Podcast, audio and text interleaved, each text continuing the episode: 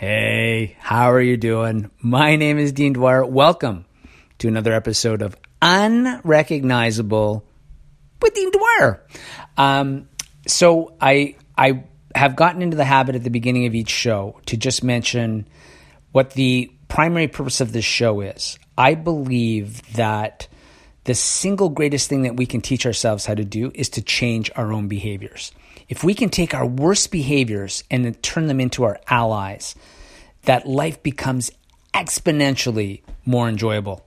And uh, I basically am using my own journey to share with you what I'm learning so that you can uh, sort of pick and choose the things that have value for you and then look to begin applying that in your life so that you can change your behaviors in those areas that have eluded you for months, years, possibly even decades.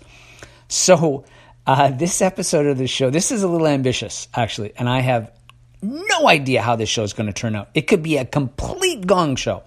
So, apologies in advance if it is. But um, I mentioned in my last newsletter that I was going to share with you uh, a story that, mm, in, in, if I had to sum it up in just a couple of words, it's going to make me look like a complete idiot. but there's a purpose to the story, and actually, it was a really valuable uh, lesson for me in my life. And I want to talk about how um, the lessons from this and how they apply to you. And I'm tying this into so the title of this particular episode is Why Smart People Are Dumb Eaters. Now, the truth is, uh, really, it, it, and don't get caught up in the context. This is not just about eating. It's really why smart people do dumb things, right? We are all, we're all intelligent in our own way, but we, there are areas of our life where we do things that are just completely idiotic, right? And, and there's no exceptions to that. It doesn't matter who, who, like anybody in the world, you, you pick a person there's areas where they in their life where they are incredibly intelligent and do incredibly intelligent things, and there's other areas where they are complete knuckleheads. And you know, you'd look at what they're doing and go, "Oh my god!" So I want to I want to talk about all that today, but I want you to think about that as the context. So what I'm going to do is I'm going to tell you a story about uh, this happened uh, 28 years ago. I was teaching in Colombia. So I'm going to tell you this story about how I got robbed. Now, I'm putting, I, I, by the way, I believe I've told this story before um, when I had my previous podcast, The Makeshift Happen Show, but I'm going to tell it from a slightly different angle this time around. So I'm going to tell that story. And then what I'm going to do is I'm going to tell you the, the lessons that I have pulled from that story over time. Didn't pull them out right away. This has literally been as I continue to reflect back on that, you know, that moment in my life, I still pull out lessons where that I completely missed or that I didn't understand because I know a little bit more now than I did previously. I'm going to pull out the four lessons that I learned. And then I'm going to tell you a second story about how those lessons have helped me in three other areas of my life where uh, the result could have been uh, catastrophic. And then I'm going to tie it back into the title of this in terms of, again, why a lot of really smart people are dumb eaters. And and by the way, I'm not I'm not pointing at other people saying, "Hey, I'm a smart eater and you're not." I was a dumb eater uh, for 53 years of my life. I am less dumb as an eater now. So I make much better choices now, and I have. Uh, I, am going to use a, a, a, phrase that I've created for myself. My eating intelligence is much higher now than it was, uh, you know, from sort of 53 and before that. So, so that's the context of the show. And then again, I want you to always sort of pay attention to the big ideas that really resonate with you and make a note of them. And also pay attention to ideas that come up that are not connected to, to what I'm talking about. Because if they bubble to the surface, they're important. Don't ignore them. All right. So I'm just going to um, I'm going to have a quick drink of water, and then I said this. I have no idea how long this show is going to be or how it's going to turn out. Okay, so let me tell you my super embarrassing story. So I'm teaching in Colombia. It's back in 1993. I, I taught there for two years, Colombia, South America. And wonderful experience. I learned a ton about myself. I knew nothing about me when I went there. And I think that was, I sort of look at my life as two halves because I was 27 when I went there.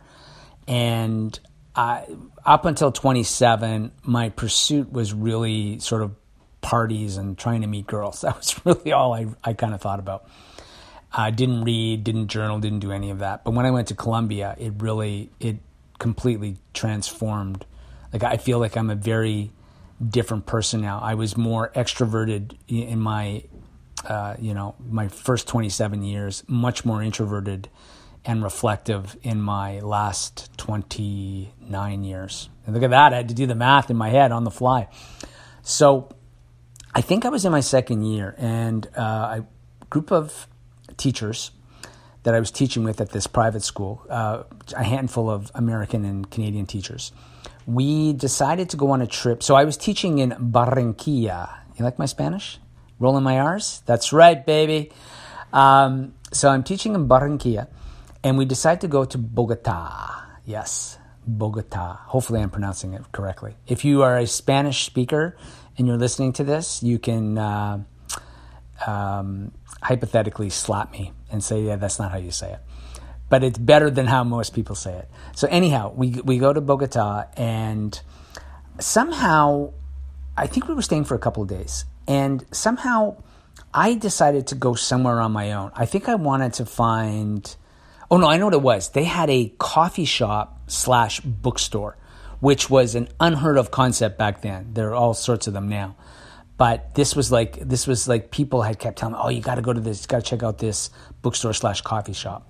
So I went on my own. So as soon as I got out of the cab, the sort of the main street in Bogota, I, I, I as soon as I get out of the cab, almost immediately, this guy walks up to me. He flashes a badge, Policia, and uh, he said we need. I can't even remember exactly uh, exactly what he said, but uh, he said like we need to to make sure that you're registered. So the first thing that I just did a little bit of backstory. I had heard sort of horror stories about the Colombian police.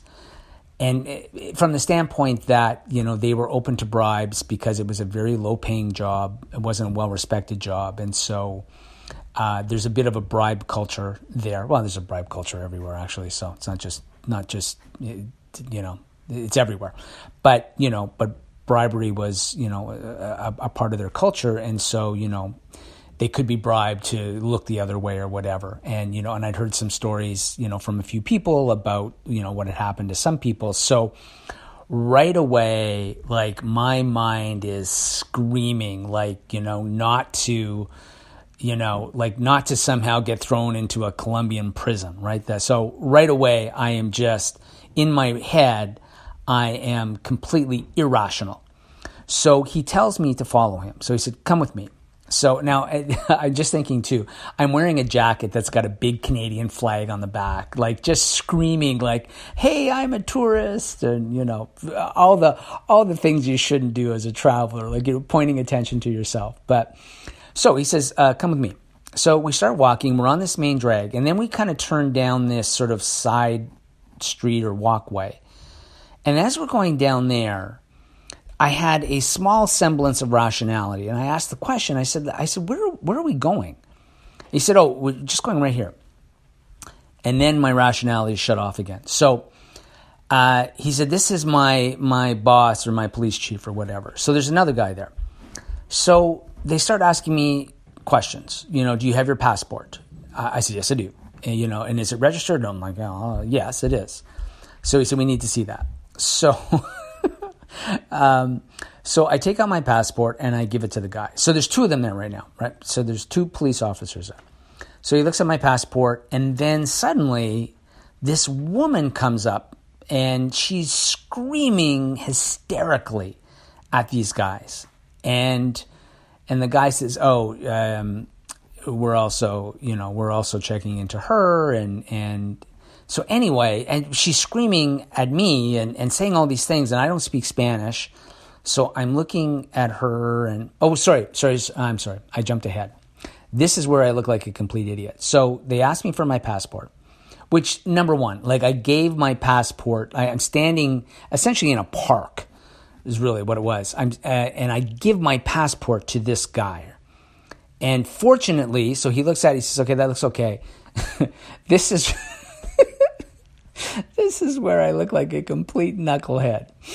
Uh, so then, then he says, Is your money registered? Well, I, again, there's nothing in my head that is rational at this moment in time because I am literally like, my brain is like, don't get thrown in a Colombian prison. So that question seems totally rational to me. So I pull out my wallet. So we need to see your money. so I give them all my money that I have in my wallet, which is about, uh, it was in pesos, but it's about $200 American. So they're looking at my money, and that's when that woman comes over. And she's screaming and yelling, and he's though we're doing the same thing with her.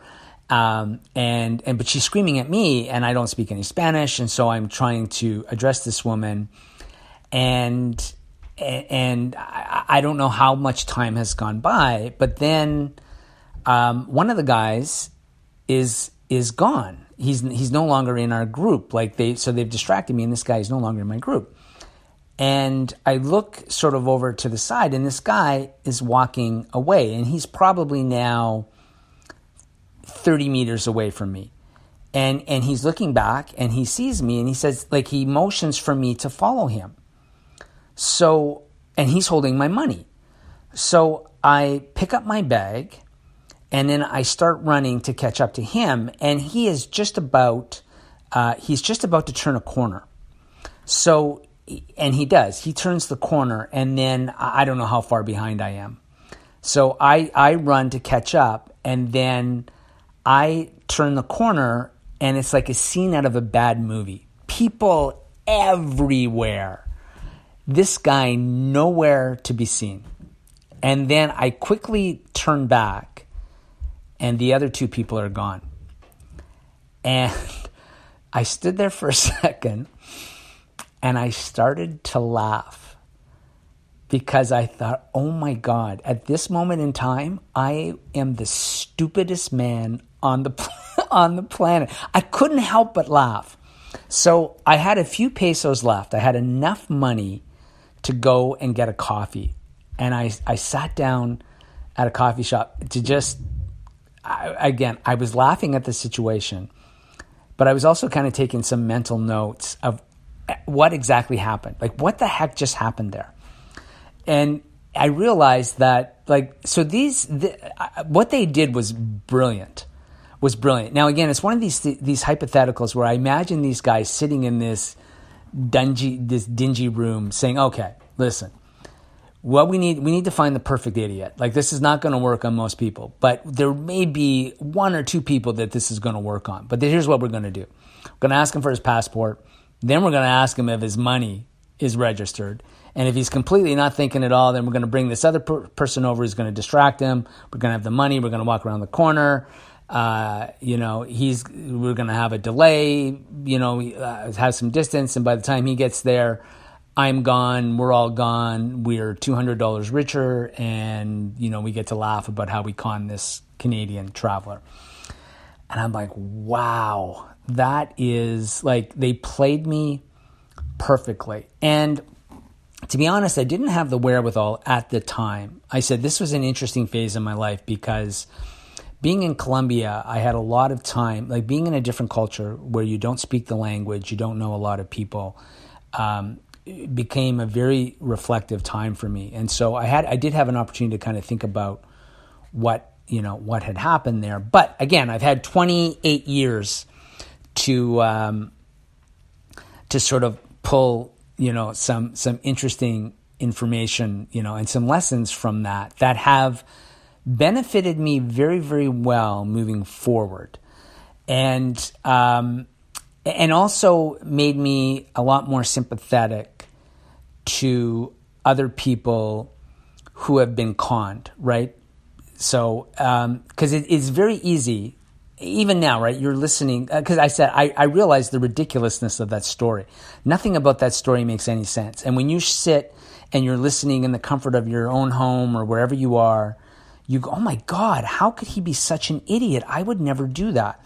And I have said the same thing. You know, you I hear stories about other people, and in this, in my little bubble that I'm listening to it in, where I'm thinking rationally and, and there's no emotional elements at play, I go, God, how could they be so stupid? Just like, you know, we look at people in relationships, right? And we, who are not involved in the relationship, we see this behavior going on and we go, how can they tolerate? We do this all the time, right? Where we say, how can they not see this or how can they continue to tolerate that? Um, and so let me tell you, let me tell you the lessons that um, that I pulled from this that you may find helpful on your own journey to either assessing a situation um, that where you have not acted as intelligently as you wanted, or having a little more empathy for other people who are in a situation where um, it's easy for us to judge and to be critical um, because we think we would have handled it differently. So the first thing is that I, I began to realize is that intelligence is domain specific, right? You can be really, really smart in one area of your life and be a complete knucklehead in multiple other areas. And this is true of everyone. Everyone. And uh, some, I, am going to drop stories as they pop into my head. Um, one of the ones that comes to mind is, you know, you think of Steve Jobs. Um, Steve Jobs was a brilliant creative, right? I mean, like he he came up with again, like he revolutionized, you know, the phone industry. He revolutionized the, the iPad, music, like you name it, like just a, a brilliant revolutionary. And yet, uh, I was reading a story about, now again, this is secondhand knowledge, but um, so you have to take this with a grain of salt. But, you know, he ultimately died from prostate cancer. Well, apparently, um, he rejected um, medical intervention at the beginning. He thought that he could solve the problem on his own, uh, you know, with with spiritual healing and meditation and fruit juices and stuff like that. And that by the time he ultimately decided to have medical intervention, it was too late. And there are some people that believe that had he listened, you know, to the medical advice right at the beginning, he'd still be alive today. So it's sort of an example of where our intelligence actually gets in our own way. You know, we're so smart that we talk ourselves into, you know, non-intelligent ways to approach things. And I, am not saying that anything that he chose to do was was in and of itself was bad. I think those things could have been very effective and what he wanted. You know, like meditation and you know whatever else he was sort of pursuing, but also sort of with you know, recognizing that medical intervention was needed. But anyway, uh, so the point is we can be really, really smart in one area of our life. Actually, not the point. This this is the same for everybody. I believe this is a universal truth. We can be incredibly intelligent in one area and a complete dumbass in other areas of our lives, right? And we see stories about this all the time, right? Brilliant golfers who are terrible husbands, um, you know, brilliant actors who you know are you know have drug problems you know where they or self-esteem issues and like we see it everywhere right there there are examples all over the place and and you could just sit down in your own life and think like yeah like I'm incredibly intelligent when it comes to the kind of work that I do and yet when it comes to belief in myself or you know my relationships or my ability to manage money or my ability to manage my thoughts you know complete knucklehead like so intelligence is domain specific. So that's the first thing. We can be really smart in one area of life and not so in other areas. And this was clearly an example for me. There were some areas where I am somewhat intelligent, but in this particular area I wasn't. So that was my sort of first takeaway was this idea that we tend to blanket people with intelligence. Right? So if somebody and we link it to education, right? If somebody has a, a, lot of education, we say, oh, they're brilliant. But that's actually not how we should be talking about people. We should be saying the, the domain that they're brilliant. They are brilliant uh, entrepreneurs, they are brilliant academics. But that does not mean that you're brilliant with your relationships or you're, you're brilliant with your finances, um, you know, those sorts of things. So, intelligence is domain specific. The second takeaway that I took from from that was that emotions wreak havoc on our ability to think critically or rationally. And and I know exactly what the problem was. I know exactly when it arose. I had in my head, I had these stories, horror stories, I'm putting this in quotation marks, of the Colombian police and what they could possibly do to me that it completely over it overrode any like I said when I reflected on what happened like even I had to say, what like what are you an idiot? Is your money registered? Like thank goodness they didn't ask me if my clothes were registered. I would have been stark naked and I'd be like, hang on, let me take these off so you can check. Like like thank goodness they didn't go that far. It's like I, I said I couldn't believe how stupid I was. But again, it was but looking back on it, it's like, wow, it is incredible when we when emotions are involved, how our rational thinking is hijacked. And, you know, it, uh, recognizing that I need to start training myself how to be more rational in emotional situations, right? Like the, to, to manage my emotions uh, so that I make better choices.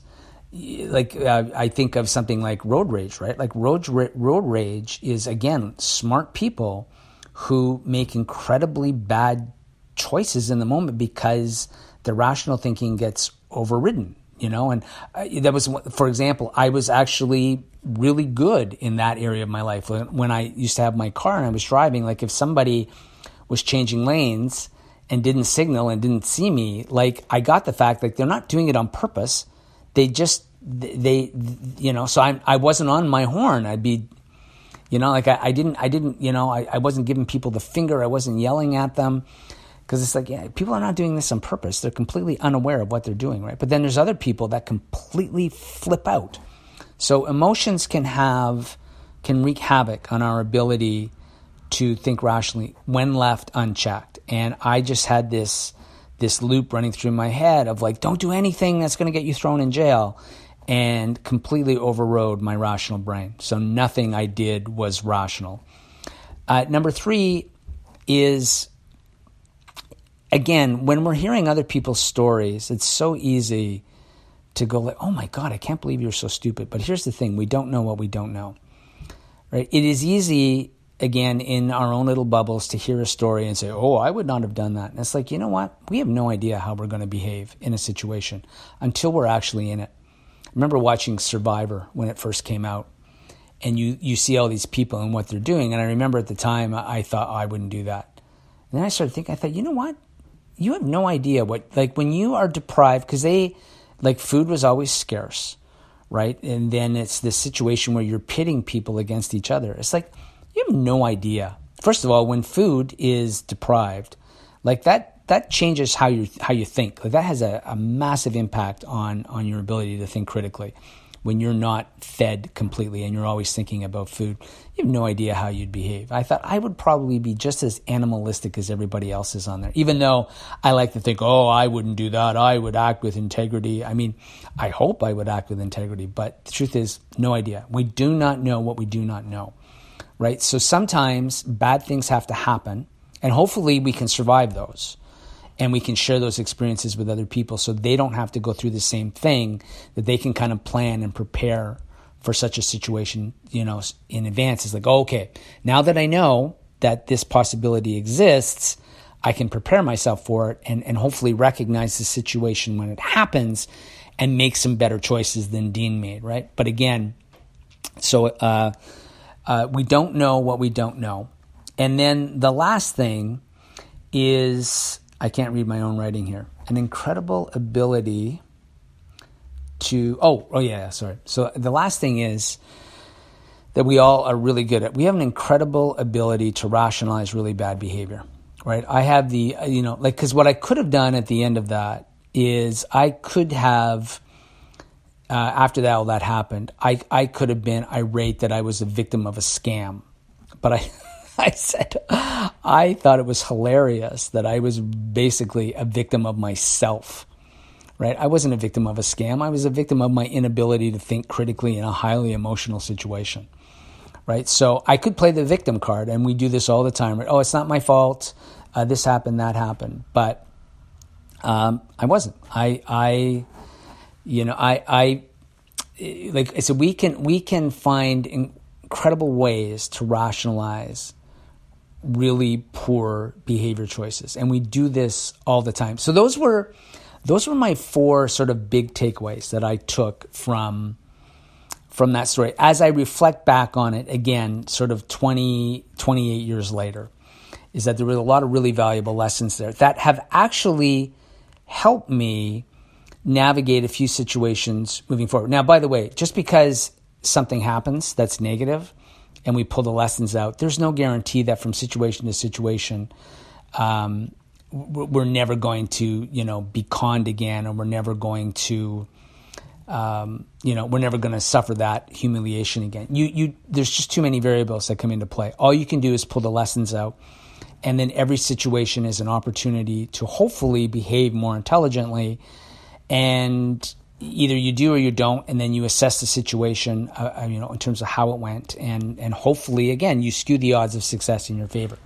So let me tell you how that benefited me as a result of going through that you know, and I said the sort of having the humility over after a few years of because at first I beat myself up over feeling like I should have seen all this coming, but it's like again, you don't know what you don't know, you know. So realizing that in in highly charged emotional situations, that didn't sound right, but you know what I meant. Um, you know, is our brain has a tendency, you know, our emotions will overrun, overrun our rational thinking. So just having that in my mind, I can be more aware now of like trying to, you know, trying to catch myself when I'm being highly emotional. Sometimes I'm successful at that, sometimes I'm not. So, let me tell you a second story now.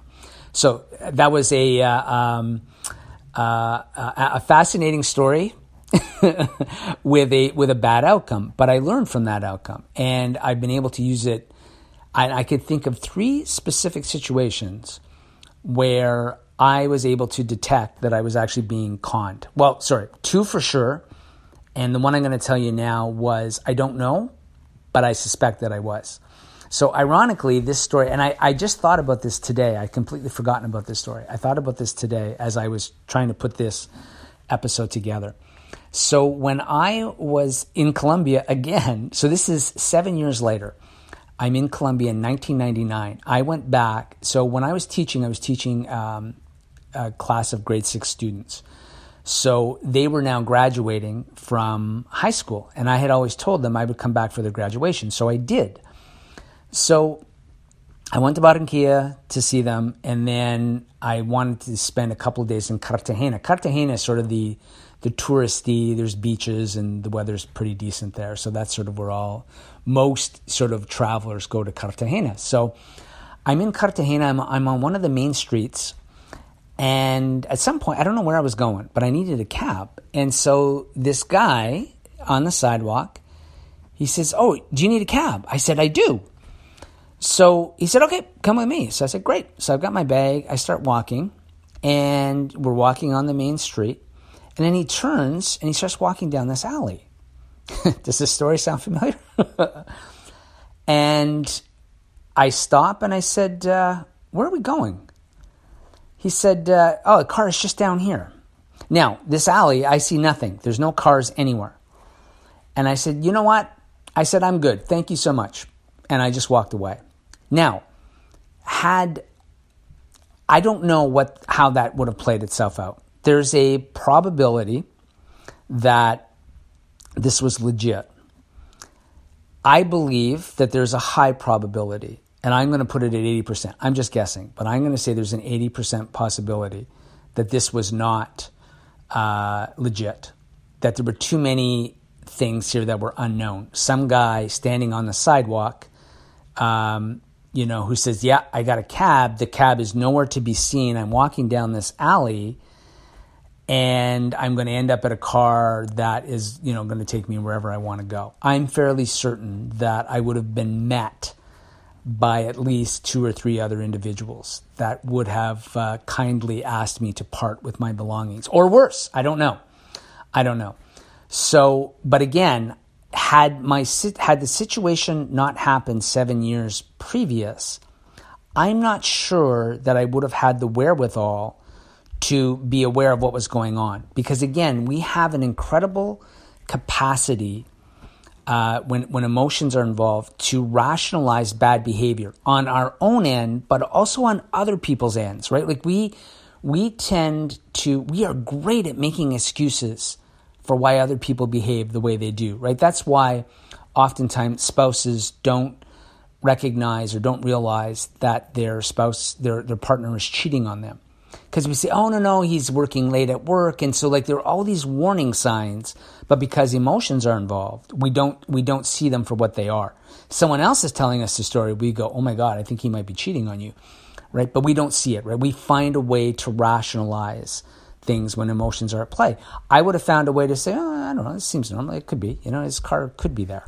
But because that happened, I believe, and again, this is all speculation on my part. I believe that I I prevented myself from either being robbed or something worse.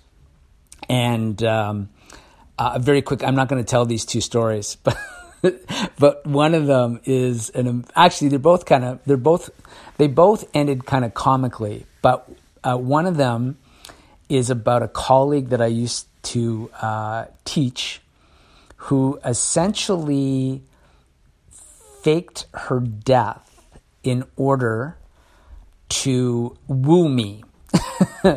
and it was through a series of emails and it was it was a result of after getting the first email and actually thinking she was going to die that I realized that something was amiss and I started doing some research and I figured out it was a scam.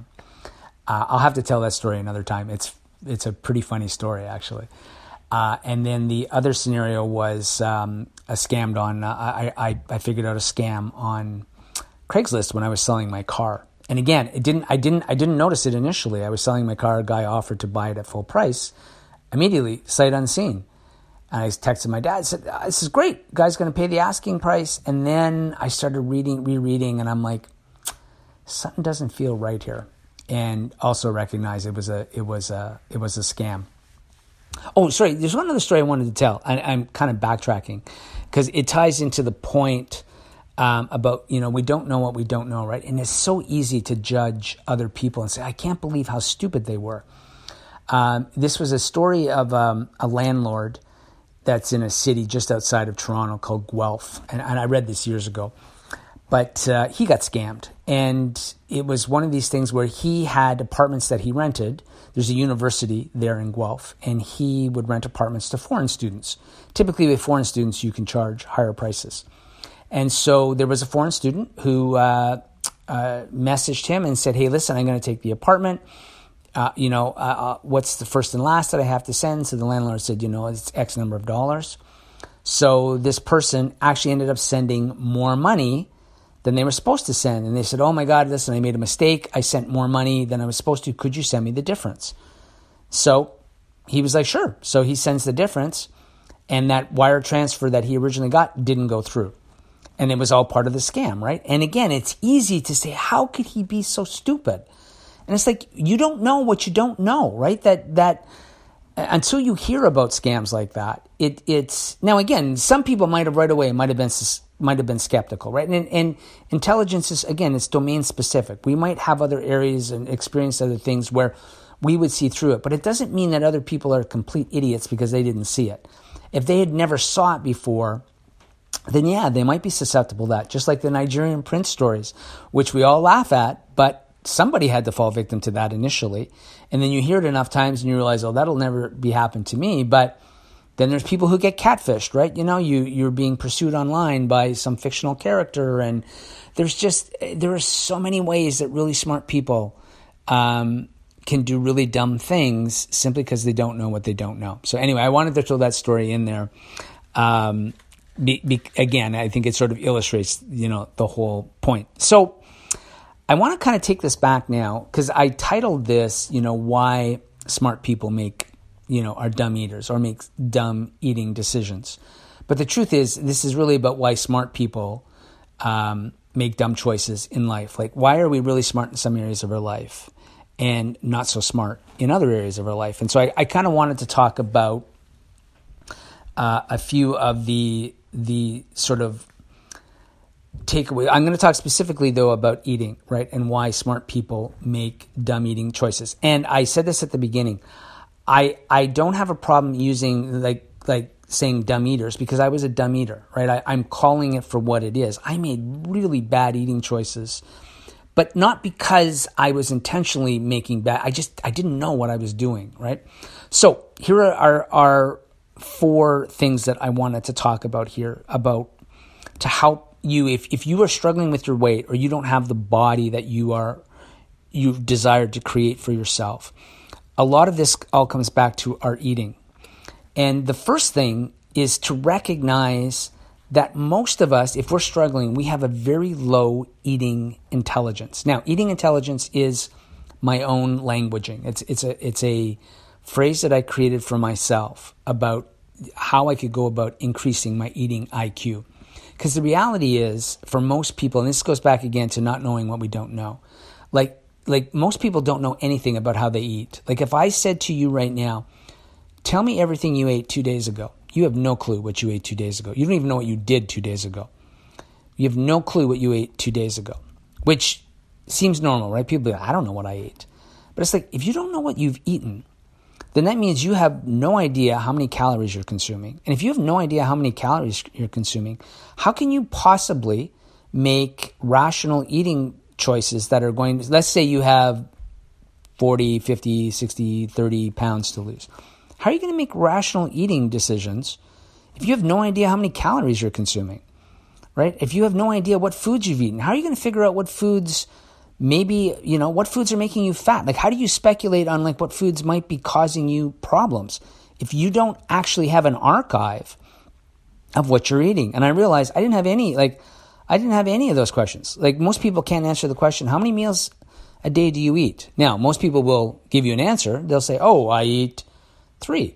But again, when I say that people have a very low eating intelligence, people don't realize that a meal is anything that where you're consuming calories. So people don't consider, for example, if I go to a coffee shop in the morning before work and I get some syrupy drink that's got three or four hundred calories in it, that's a meal. But people don't think of that as a meal. We think of the big, when I sit down, I say, oh, this is my meal. We think of that as our meal. We don't think of every snack we have in between all our meals, that those are also meals. So when people say, "Oh, I I eat two or three times a day," they actually eat six to ten times a day, right? So again, it's, it's people have very low eating IQs. They have no idea really how they're eating, right? Which goes back to what I said before. We just we don't know what we don't know. So that's the first reason that people um, make really bad eating decisions. Number two is that they do not recognize the emotional triggers that cause them to eat the way that they eat. So we have no idea, like, like what sets us off, right? And again, and this, and this all goes, this is actually all tying back into eating intelligence, right? We, we have no, like, why do you eat the way you eat? Why do you, why do you gravitate towards ice cream? Like, like, why is it synonymous that when there is a breakup or uh, a traumatic relationship experience, that in every movie we ever watch, ice cream comes out. Why is that? Right? It's an emotional trigger. Like we, when we are emotionally triggered, we crave things, we crave foods that are not in alignment with what it is that we are looking to achieve. But we don't, nobody questions that. Nobody asks, like, why is it that we, we, we crave that? Why do I use that as a coping mechanism? As opposed to actually finding a, a better, more suitable way to deal with the problem. So we never sort of, a lot of people, well, first of all, everyone's an emotional eater, men and women. Guys would never say they're emotional eaters. Guess what, dudes? You're, emo- you're an emotional eater. We're all emotional eaters, whether we choose to recognize it or not. And then our job is to figure out what, like, what are the triggers, right? And triggers, you know, are sort of situational events that happen. A lot of it has to do with work, but it can also be social settings. People act as triggers, and we never identify, like, you know when you're when you're you know when you're elbow deep in a uh, you know in a bucket of ice cream what sets you off? Who sets you off? What thoughts set you off right? We we you know i've had a couple of bouts of anxiety in my life that i realized that what's fascinating to me about anxiety is i created it with my own thoughts. I made it up. It didn't exist before. And i created i created a situation that is all hypothetical, it's imaginary. But I created it with my thoughts. So, you know, what thoughts are you thinking that cause you to become an emotional eater? So, that's the second thing. There are these emotional triggers that make us really dumb eaters. Number three goes back to what I said before is we don't know what we don't know, right? So if you think of something like sugar, like people have no idea the impact that refined sugars have on our brain and our body. So again, people will make ridiculous statements like, "Oh my god, I cannot imagine my life without sugar." I think I said this on the last podcast.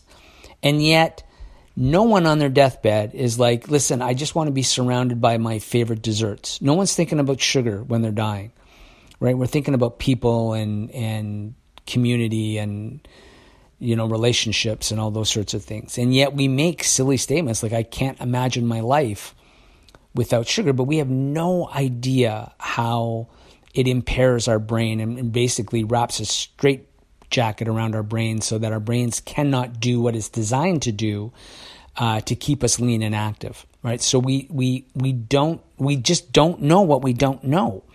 And so until you you know it you you we end up making a lot of really bad choices that we just simply don't know that we're making so even i said even though i'm saying that people are dumb eaters they're not doing it intentionally. They simply do not know that they're making a series of bad choices, or they choose not to know.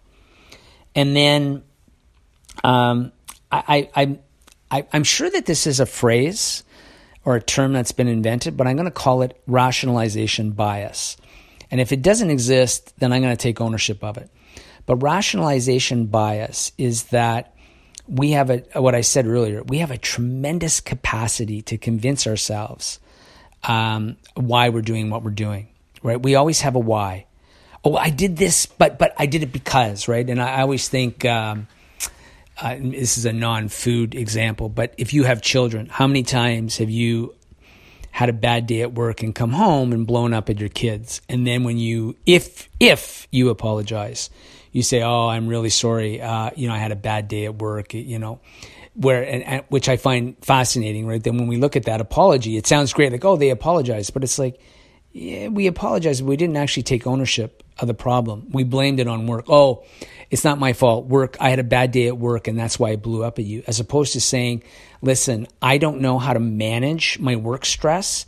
Uh, and so I take it out on you, right? And and so again, it's sort of we have this incredible ability. I did this because it's not my fault. You know, we, we, we have wonderful ways, you know, to rationalize really bad behaviors. Oh no, you know what? I can have the ice cream uh, because I, I just I just went for a four kilometer walk. It's like those they don't cancel each other out. That, that that, that we use like really simple math. Like I I did this one thing so I can have this one thing. But it's like they don't cancel each other out. The number of calories you burn on a walk does not does not even come close to the number of calories you're consuming with with the ice cream that leads to the pizza that leads to a whole host of other things that you end up having. It's like it's a terrible trade-off. That's bad math. But again, we find ways to rationalize really bad behavior. And then the last one, we make bad eating choices, again, it's just we have a whole series of false beliefs that we don't know are false, right? We have false beliefs about ourselves. So, for example, a lot of people feel that they are their genetics, right? They'll they'll look at their family and say, "Oh, well, you know what? Obesity runs in my family, and that's why I uh, struggle with my weight." Versus recognizing that behavior is only about 20% of who we become. 80% is negotiable. Right. And, but again, it's a false belief of like, yeah, I, I just, you know, like my whole family is, is big or whatever. Is again, is a, we have a false belief, which also again ties back into not knowing what we don't know, right? We, we have these, what we believe to be true that are in fact not actually true. So those are just i said this is i'm actually thinking of this as like this is something that i'm going to come back to a lot in in in other podcast episodes um, about sort of how we can go about being smarter specifically with our eating be smarter with our training uh, but also in our life right? How do we go about increasing our intelligence in all areas of life? So, what I want to do now is I'll tell you my takeaway from this, and then you can decide whether or not you want this to be your takeaway. But through all of this, all of my ridiculous stories and ridiculous behavior and, and things that I've learned is like, what's my big takeaway from this that I can use that will benefit me moving forward? And I realized that what I'm on a pursuit of, it's a phrase I, I hear. So I, I follow investors. I feel like building a successful body is very much like being a successful investor. There's a lot of similarities in terms of how to think and behave.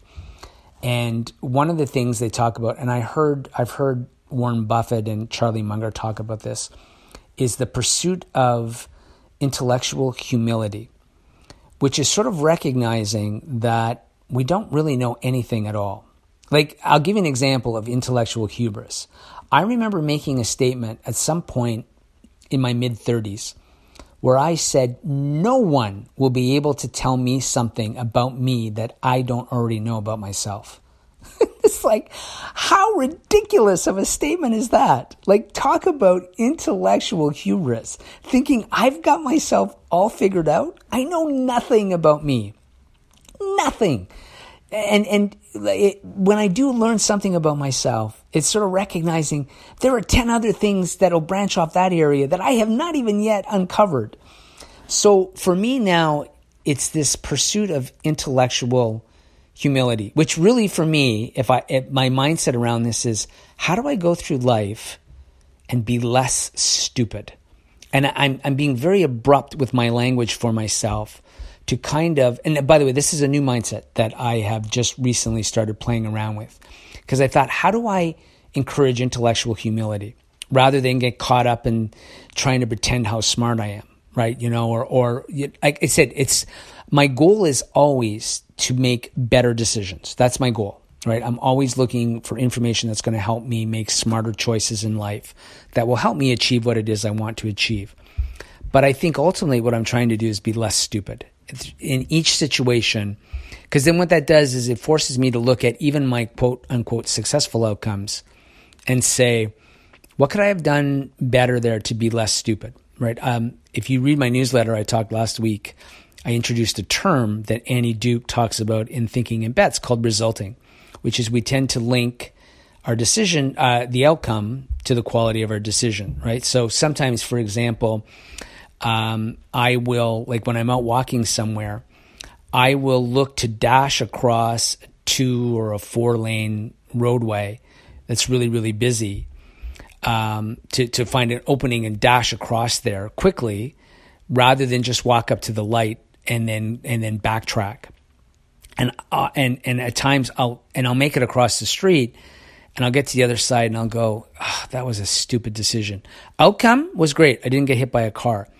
But I'm not factoring into the to it like for example now it's it's it's winter here and I'm not factoring in what if what if there was ice on the road and I slipped and I fell and I am just giving myself enough time to get across before the car goes by.